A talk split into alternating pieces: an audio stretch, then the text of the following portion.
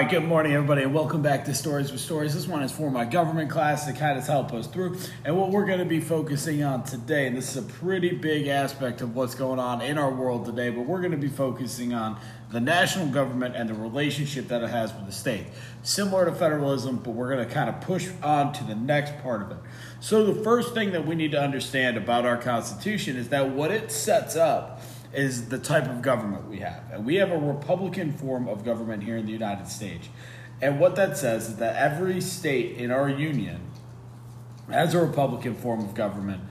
Uh, and, and the Supreme Court, they make sure that we are represented by the people who have put us in there.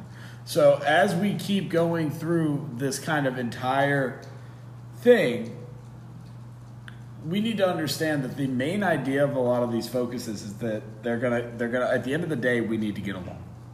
All right, at the end of the day we need to get along. So one of the first big things that our Constitution says our government must do is protect the individuals. So let's talk about how we do that by making war and keeping peace.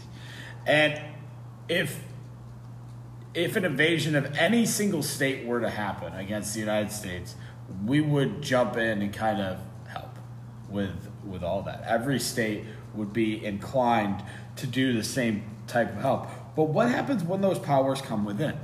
What happens when those powers come from you know our own people? Uh, think about back in the 1960s. Uh, there was racial unrest in the city of of Detroit. So we sent in our National Guard, similar to this summer with the Black Lives Matter movement and how they were blowing up essentially, and you know going super, you know, out of their way to do all these things, and there was, you know, buildings getting caught on fire. Donald Trump sent in the National Guard to kind of restore some of the order. Now, did he maybe go too far? Probably, because he sent them into all these different cities instead of letting the people protest. But that is something that is under his rights. He believed that the National Guard, he, which he is the commander in chief of, he could bring in to kind of spread or ease the tension that is going on for everybody else.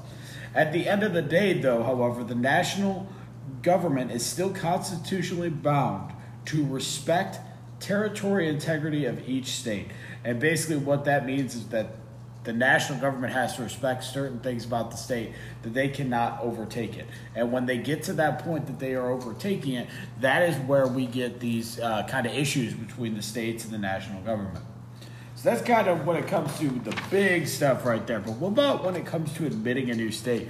What if we wanted to add a new state to our country right now? What if uh, we wanted to make Puerto Rico a member? What if we wanted to add somebody like Guam? What would have to go into that process? So back in 1787, we actually drew up what it meant to be to become a state. So it's something called the Northwest Ordinance, and it was and So anyways, continue on with the the national uh, the Northwest Ordinance of 1878. What it's going to say is that if we had 60,000 people in an area and they could kind of prove that they had the provisions for self government, civil law, political rights, all of that, and they wanted to vote on all of this, then they could become a state. So then Congress had to has the final power to admit any new states into our union.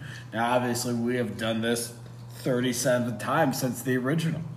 Kentucky, Tennessee, Maine, and West Virginia were created from parts of existing states because, you know, we felt that these certain territories were for them to do anything.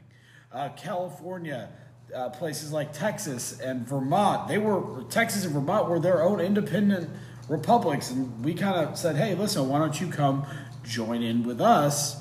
and we'll take you over. Now, when we defeated Mexico in the Mexican War, it led to this overrun of states as we got in there. So it became a very big process for us to gain state. So originally we have our original 13, and then we're going to get another chunk of about uh, 10 or 15 more right within the first, you know, 15 years of us being a country. Right after we do that, we buy a territory called Louisiana, 10 or 15 more right in the middle. We later annex Texas. We get uh, different property from different treaties that give us a little bit more land. We annex Hawaii. We purchase Alaska from Russia. We purchased a little chunk right around Mexico as, that we took after the Mexican American War. Uh, we bought the Oregon Territory. We did all of these things and pushed these states to become a part of ours. And then we passed something called the Enabling Act, which is an act directing the people of a territory to frame a proposed state constitution. A territorial convention prepares the Constitution, and then it's put to a popular vote in the state, basically saying, Do you want to become a state? And then, if it passes an act of admission, admission, an act creating the new state, has to be signed by the president and passed by the Union. The two newest states we've had are obviously Hawaii in, in 1950 and Alaska in 1956, but they both didn't officially become states after being signed in until 1959. but there are other admissions that one has to go through in order to be to become a state. But what we need to understand is that those conditions we're not really focused on anymore because of simply the fact that there's only maybe two areas that could potentially become a state in the United States right now. So we kind of try to push those off and not really tend to uh, think about them so much. Let's move on to the next thing. So the the national government has the power to essentially accept you as a state or decline you as a state. But there's other things that they need to know. So obviously, the states and the federal government they need to share some type of resources with each other because one of them can't pay for all of the problems that we have. So, the first thing we need to know, and the best known example of intergovernment cooperation, is known as a grant in aid program. So, it's grants of federal money that come to the states basically in response to controlling something like that or some of the other things. So this also ties back to the Northwest Ordinance and all the people around where we live today, and they wanted uh, support for public education. So what they did is they received grants for federal, for federal lands to make schools and colleges and roads and canals and flood work and all these other things to kind of help set up these these answers. Now, back then, back then, they spent a lot of money to help build everything. However, today, our federal government sends out approximately $400 billion, and it, comes to a third of all of our state and local government spending each year. So, if we didn't get this money from our national government, we would have a very uh, hard time to go through things. So there are also three other types of federal grants that can get to the state. So there's a block, a categorical, and a project. So a project grant is a fund used for broad purposes, where the states have the freedom to decide how they're going to spend the money. That's going to be social service programs, transportation, education. They get a chunk of money, and then everybody else has to kind of figure out what they're going to do with that money as it goes on. Then we have categorical uh, grants. These are like, hey, this is specifically money designed for this. This is your school lunch program, wastewater plants, uh, support for senior citizens, uh, senior centers and senior citizens, construction airports. And then we have project based, which this is designed for an individual project that's going to be on there. So this is a we're going to turn local libraries digital, or we're going to implement implement a new education program in your school. And we're going to really kind of show all of those things. Now, there are other forms that of of uh, funding that can be that can happen, and this is you know the FBI tr- giving money to train police departments and things of that nature. And it also can go the other way, in which the states can give aid to the national government. We'll get into that a little bit more on that side.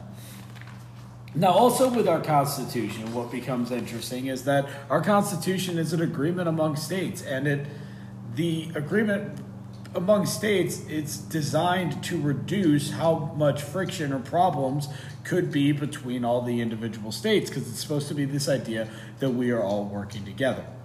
And with that being said, no state can work into an agreement with another state or another uh, confederation or another country or anything like that without uh, congressional agreement. So what that says is that they can't make these these agreements. I, hey, New Jersey can't say, "Listen, I'm only going to trade with New York," you know, to make things uh, and, and vice versa to kind of make things fair and everything like that.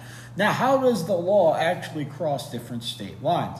So there is something that goes out there that they decide to pass, and it's called the full faith and credit clause, which comes into play in court matters. And what this says is that somebody, you know, if if I got sued in one state and I tried to run away to another state just to get out of being sued, that is illegal for that to happen. Now there are exceptions that go with it. Uh, it only applies to civil things, not criminal matters. Any criminal matter, there is no exception. If you cross state lines, it has now become a federal crime, as a matter of fact. All right, other things that kind of fall within this is marriage and divorce, is that I get married in one state or divorced in one state, that applies to the state that I am living in now. They had to go through all of it, all of these kind of laws with it, and that's actually what led to the same sex marriage uh, law being passed by by the Supreme Court. Excuse me. The def and then the other thing is that there the Constitution makes a provision for those who flee to another state or avoid punishment by a crime. This is called extradition, and it is a process for which a fugitive from uh, can be brought to justice, and one state has to be returned. We have that in our in our country, and we believe that it goes to wherever it is. Now, there are certain privileges and immunities that are given to certain people within the United States for whatever. Now, there is such thing as called an unreasonable distinction, and it's usually uh, for unemployment uh, matters. So, if you,